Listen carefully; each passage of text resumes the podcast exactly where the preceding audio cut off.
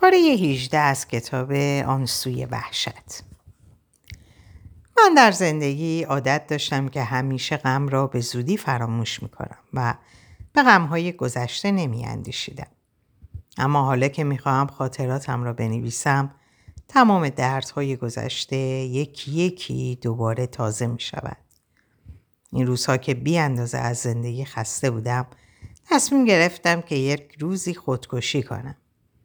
پنج لیتر بنزین گرفتم تا روی لباسهایم بریزم و خودم را روبروی دفتر یون آتیش بزنم. خواستم خودکشی کنم اما وکیلان یون در این مورد باید پاسخگو بمانند. به این منظور اول به دفتر حقوق بشر خبر دادم تا آنها بدانند که من به خاطر وکیلان یون ناچار به خودکشی شدم. در دفتر حقوق بشر به من گفتن خودکشی نکن. ما آنها را وادار می‌کنیم که جوابت را بدهند. نه آنها با من لج کردند. هیچ وقت به من جواب نخواهند داد.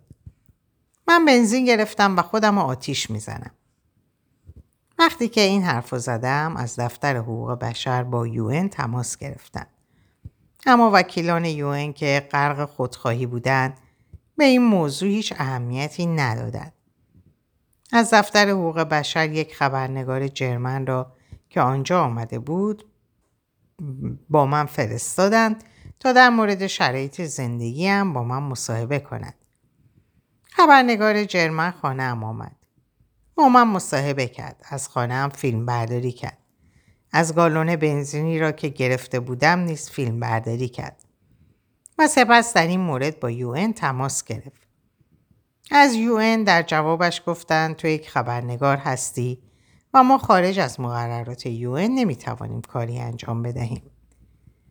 خبرنگار با من جلوی دفتر یو رفت تا در آنجا نیز با من مصاحبه کند و در مقابل دفتر از مصاحبه هم فیلم برداری کند. بیرون دفتر یو سه تا دوربین کار گذاشته بودند و مسئولین از داخل همیشه بیرون را زیر نظر داشتند. زمانی که به آنجا رسیدیم و خبرنگار خواست که با من مصاحبه و فیلم برداری کند فورا در دفتر باز شد مسئول مربوط که انگلیسی نمی‌دانست با دست باچگی آمد بیرون و با اشاره به خبرنگار اجازه نداد که فیلم برداری کند. به زودی یک مترجم نیز با دست باچگی آمد بیرون. با خبرنگار حرف زد و اجازه نداد که فیلم برداری کند.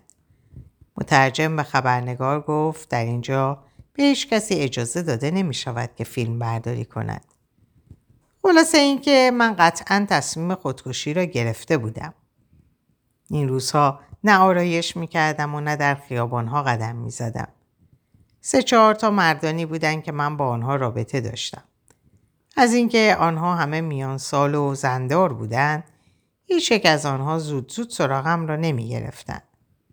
اما من به دفعاتی بیشتر از, آنها، از آن که آنها می‌خواستند احساس نیازمندی می‌کردم.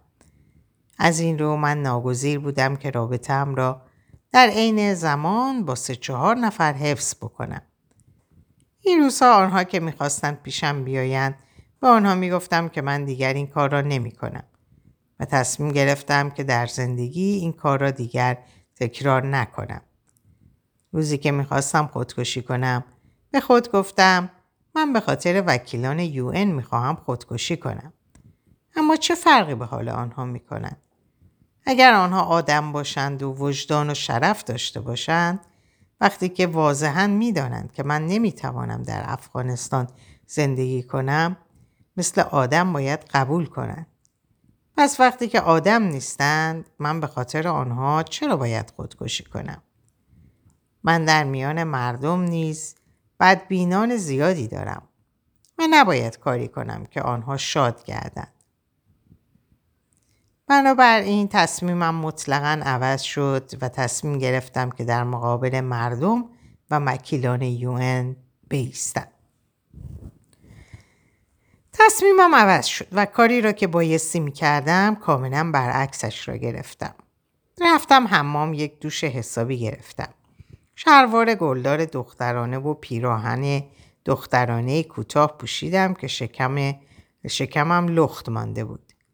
زیر ابروهایم را برداشتم و خودم را آرایش کردم و دم غروب رفتم بیرون برای قدم زدن. یکی دو ساعت در خیابان قدم زدم.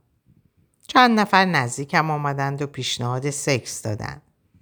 بعضیهاشان تنهایی و بعضی هم دو نفری و سه نفری بودند. تعداد نفراتش رو نشمردم اما در کل مواردی که پیشنهاد دادند در آخر تا دوازده مورد به یادم آمد. به هیچ کدام از آنها جواب ندادم. من که جواب نمی‌دادم بعضی ها کمی اصرار می‌کردند و بعضی هم بدون اصرار دیگر حرفی نمی‌زدند و می‌رفتند. بالاخره در مورد سیزدهم یک مرد با ماشین مدل بالا اومد نزدیکم و پیشنهاد داد. وقتی که به قیافش نگاه کردم دیدم از اون تیپایی بود که چشم خودم هم به اونها میفته. سوار شدم و به یکدیگه سلام دادیم. از من پرسید کجا میری؟ کجا دوست داری بریم؟ چند می‌گیری؟ من پولی نیستم. خودتو می‌خوام. بیا با من خونه. اگه خودت خواستی کمکم کنی ازت ممنون میشم. اگه نخواستی منم خودتو می‌خوام و ازت ممنون میشم.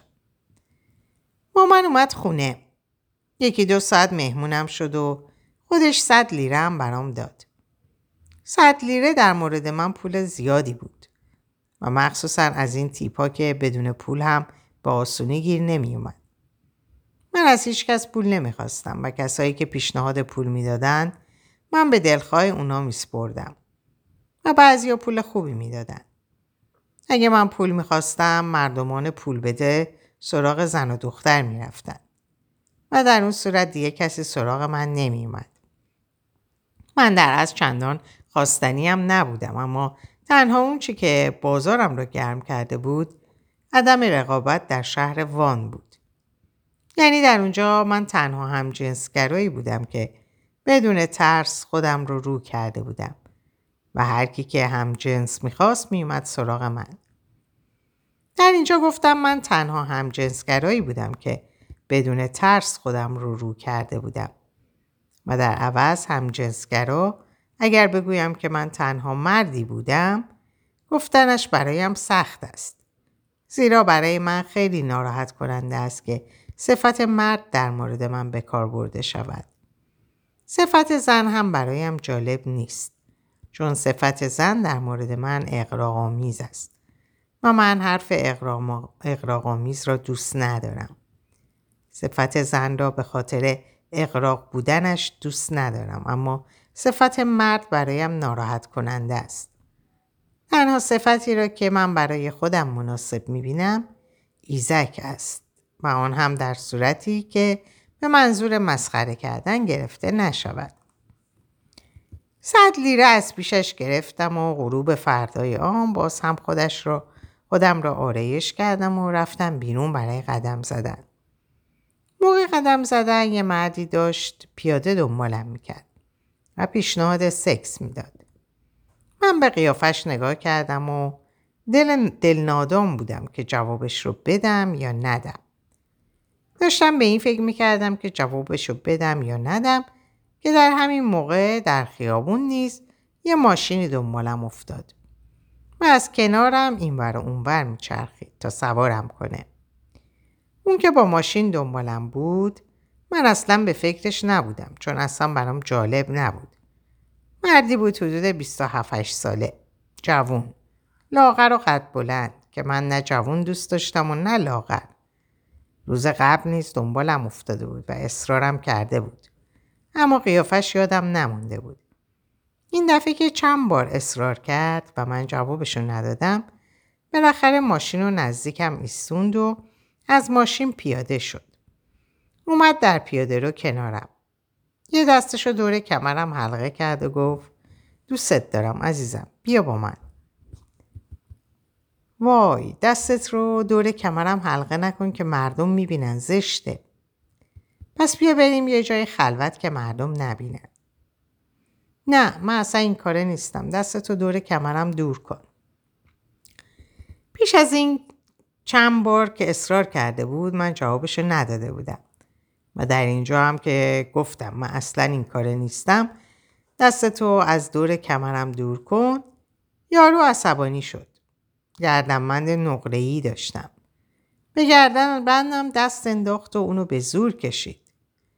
هم گردنبند گسست و هم گردنم پاره شد. همزمان در حالی که داشتم قدم می زدم یه پاش رو جلوی پام گذاشت تا بزندم زمین. اما من تعادلم رو حفظ کردم و زمین نخوردم. شروع کرد با مشت و لگت زدن. داشتم راه می‌رفتم. اونم همزمان با اینکه منو با مشت و لگت می‌زد می‌گفت تو این کاره نیستی. پس چرا این شکل و قیافه رو به خودت درست کردی؟ با هر کسی میری با من نمیری؟ اونا چقدر پول برات میدن که من دو برابر اونا بدم؟ من در زندگی با هیچکی نرفتم و هیچ وقتم این کارو نکردم. دروغ چرا میگی بی شرف؟ من خودم دو نفر می‌شناسم که تو با اونا خوابیدی. من دوستت داشتم. دیروزم برات خیلی اصرار کردم اما تو جوابمو ندادی. در پیاده روی روبروی مردم به من حمله کرد. خودش فقط چند مشت و لگت زد زیر زد و دیگه ولم کرد سوار ماشین شد و رفت. در بین مردم کسایی زیادی بودن که نسبت به من بدبین بودن و کسایی زیادی هم بودن که قصد حمله کردن به منو داشتن. اما هیچکس جرأت نمی‌کرد که نفر اول خودش حمله کنه. وقتی که روبروی مردم به من حمله کرد خودش به مجردی که رهام کرد دو نفر رهگذر نیز به اون پیوستن. اون دو نفر یکی دو مشت و لگت که زدن من از پیششون فرار کردم. وقتی داشتم از پیش اونا فرار می‌کردم همزمان شماره پلاک ماشینش رو نیز یادداشت کردم تا به پلیس شکایت کنم. من فکر کردم اگه کمی به دوام این دو نفر دیگه دنبالم نمیاد. اما اونقدر کینتوز بودن که دیگه اصلا از سرم دست بردار نبودن. موقع شام بود و هوا تاریک. در امتداد پیادروی خیابون کنار خیابون بزرگی روان بودم که در اون هنگام ماشینای زیادی از اونجا رفت و آمد می‌کردن. اون دو نفرم دنبالم میدویدن. هیچ پناهگاه مناسبی در اون پیرامون نبود که پناه ببرم.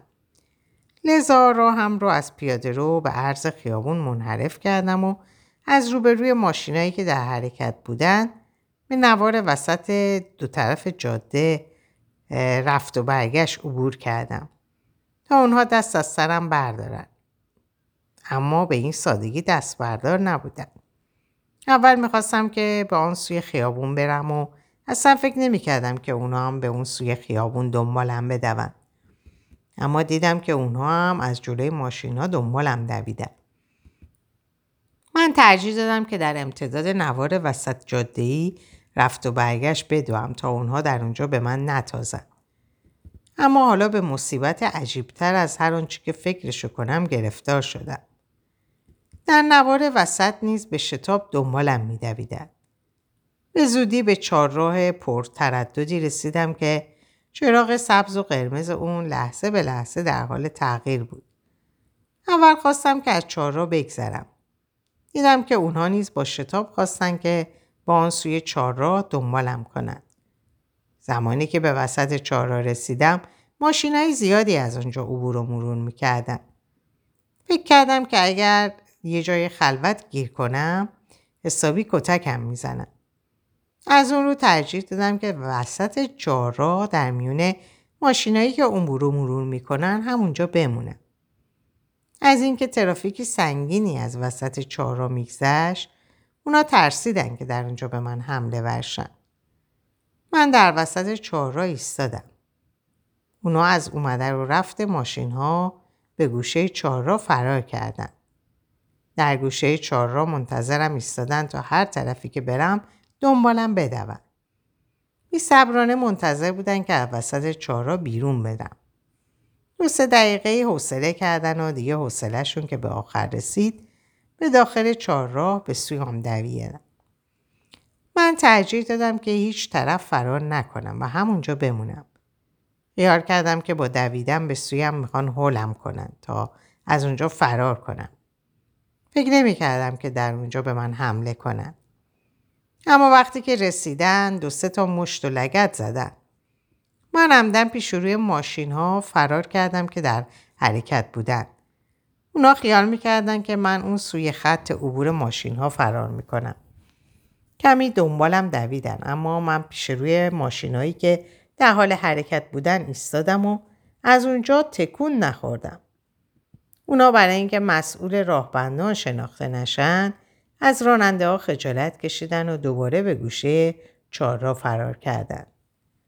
چهارراه مربعی شکل ساده ای بود و هیچ دایره و خالیگاهی در وسط نداشت. من در وسط چهارراه مونده بودم و چراغ سبز و قرمز لحظه به لحظه در حال تغییر بود.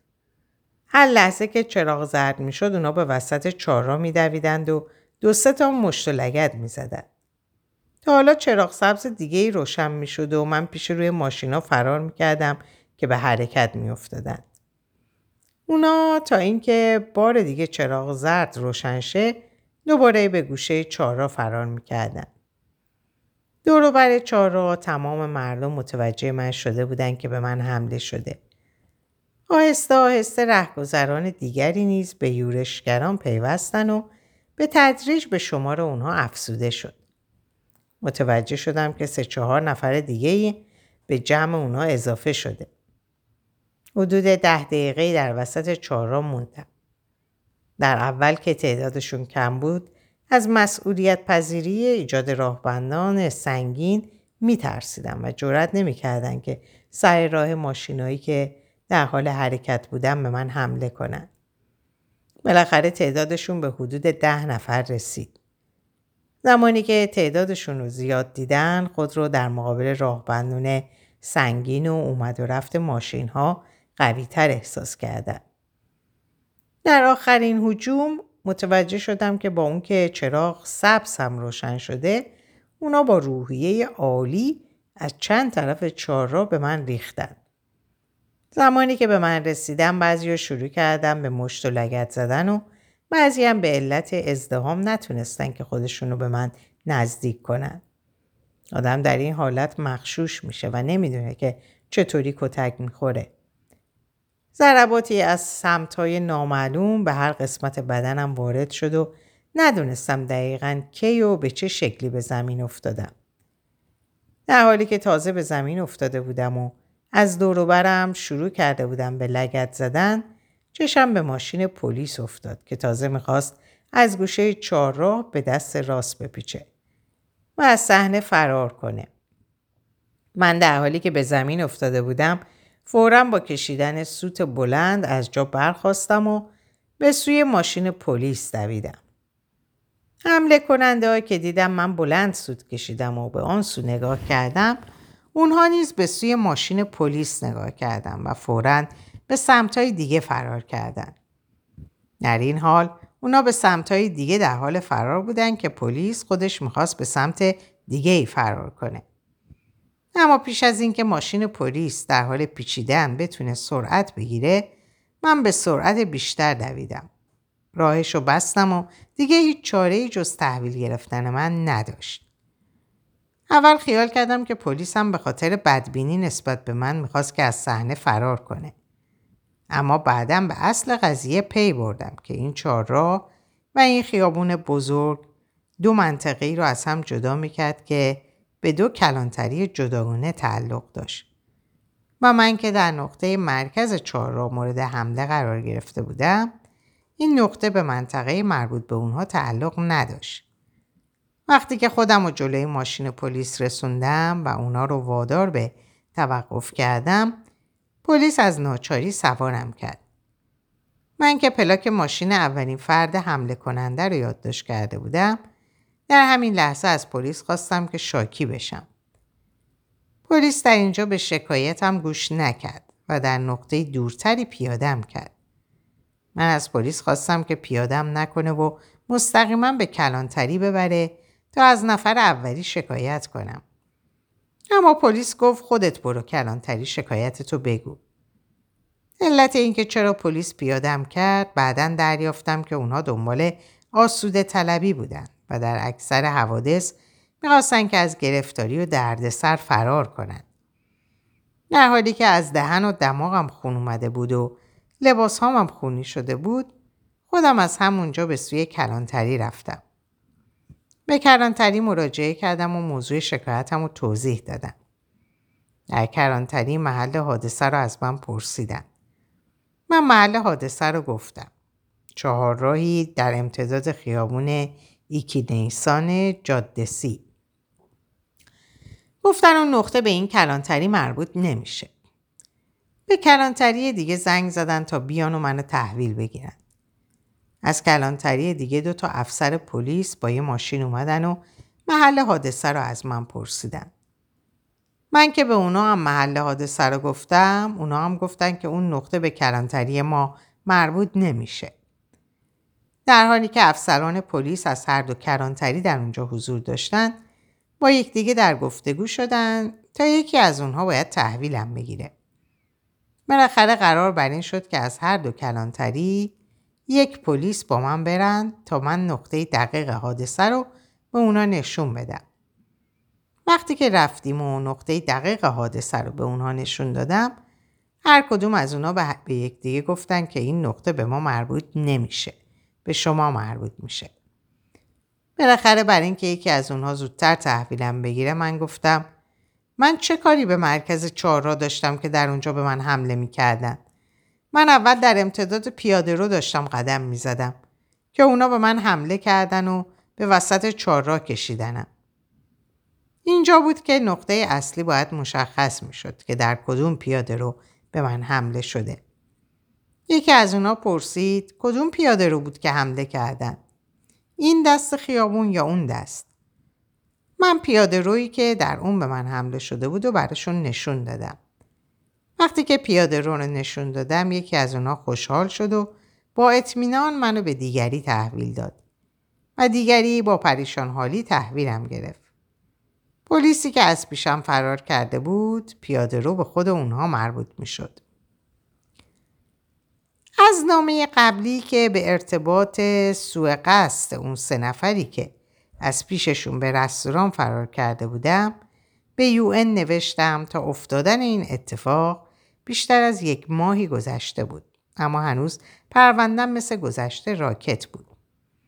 این بار خواستم که این اتفاق نیز به عنوان مشکل امنیتی به یو مطرح کنم تا زودتر به پروندم رسیدگی کنم.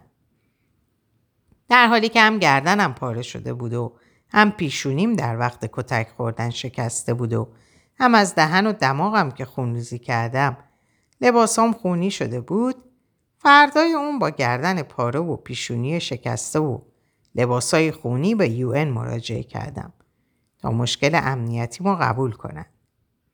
این بار به خاطر اینکه بازم کتک خورده بودم و علامت های اون در بدنم بود بازم برای مصاحبه امنیتی پذیرفتنم. با مترجم داخل دفتر رفتم و یه خانم میان سال پرخاشگر که رئیس یون شهروان بود داخل دفتر شد. این خانم رو می‌گفتن که ملیت انگلیسی داره و رئیس یون وانه. اول خیال کردم که شاید با شخصیت باشه اما وقتی که اومد و روبروم نشست چشمانش رو به سویم کشید غور زد و گفت چیه هر روز یه دروغی درست می‌کنی میاری تحویل ما میدی و وقتمون رو ضایع می‌کنی من هم دو برابر اون چشمامو به سوی خودش کشیدم و دو برابر اون قور زدم و گفتم من چه دروغی به شما گفتم من برای حرف، حرفم سند زنده و شاهد زنده دارم اون از قور زدنش کمی کاست و گفت چی شده؟ باز چی می‌خوای بگی؟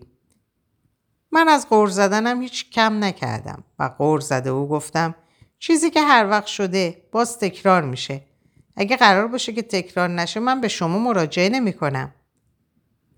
در ظاهر کمی رحم شد و گفت خب پس بگو که چه اتفاقی افتاده.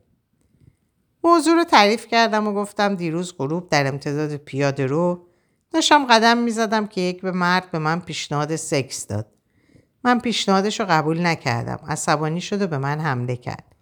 وقتی که مردم دیدم به من حمله کرده مردمم به اونا پیوستن. تمام جریان رو از شروع حمله تا شکایت به پلیس برش توضیح دادم. در آخر حرفم که جریان رو برش توضیح دادم خانم شاید که به قصد مسخره کردن از من پرسید چرا پیش از اینکه به تو حمله کنن تو به کلانتری مراجعه نکردی؟ پلیس در کلانتری برای چیه؟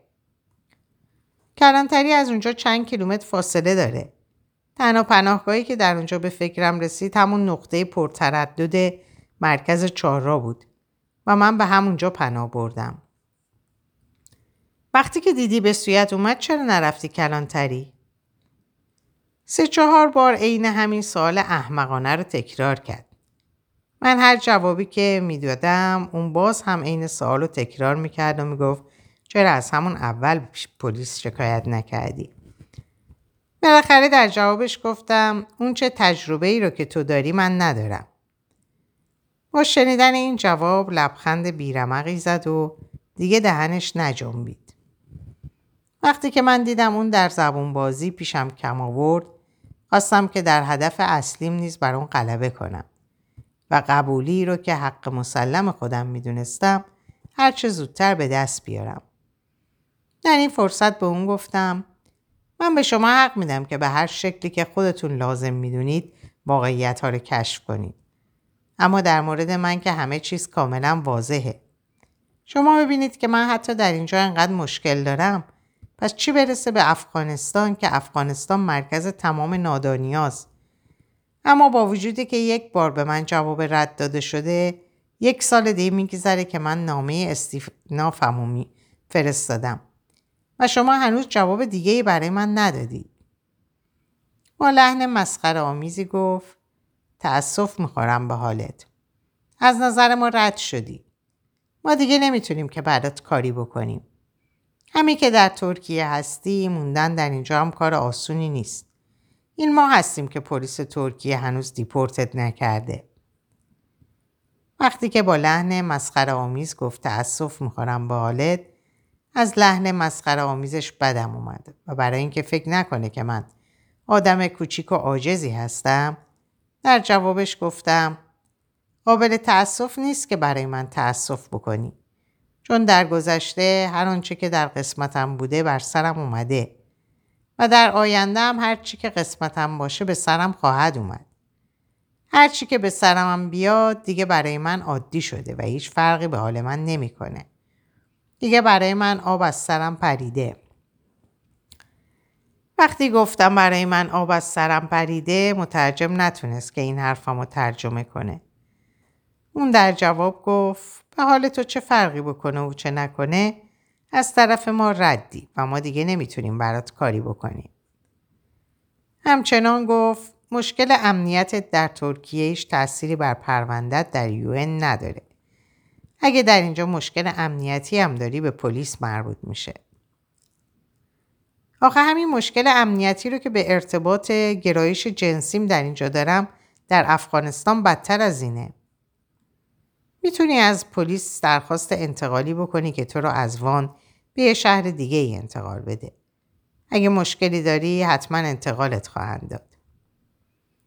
در حال پیشنهاد انتقالی منو به من داد که من قصد رفتن به هیچ شهر دیگه ای رو نداشتم زیرا یون در سراسر ترکیه فقط در وان و آنکارا دفتر داشت و پلیس پناهگاه پناهندگان رو به آنکارا هم نمیفرستاد. من قصد داشتم تا روزی که تکلیفم مشخص نشه در شهر وان باید بمونم و یون رو از نزدیک زیر فشار بگیرم تا زودتر تکلیفمو مشخص کنه. مصاحبه تموم شد. اون در آخر به من گفت از دست ما که چیزی بر نمیاد. بازم اگه می‌خوای که چیزی به پروندت اضافه شه برو یه نامه بنویس و بیار اینجا تحویل بده.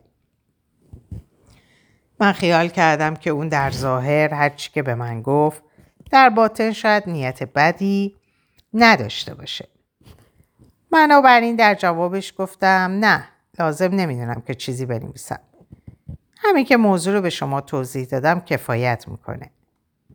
لبخند بیرمقی زد. دیگه چیزی نگفت و از جا برخواست. وقتی که از دفتر بیرون شدم و به سوی خونه حرکت کردم از اون حرفی که گفتم لازم نمی‌دونم چیزی بنویسم و همین که موضوع رو به شما توضیح دادم کفایت می‌کنه پشیمون شدم. به خودم گفتم نظر به برخوردی که این زن با من کرد بعیده که انسانیت سرش شه. اتفاق دیشبی که برام افتاد به امید این زن نباید که پروندم و بی تغییر بگذارم. در این صورت تصمیم گرفتم که این نامه رو بنویسم و به یو ان تحویل بدم. رفتم خونه و نامه رو نوشتم و به یو ان تحویل دادم. در اینجا به پایان این پاره می‌رسم براتون آرزوی سلامتی، ساعات و اوقات خوش و خبرهای خوش دارم. خدا نگهدارتون باشه.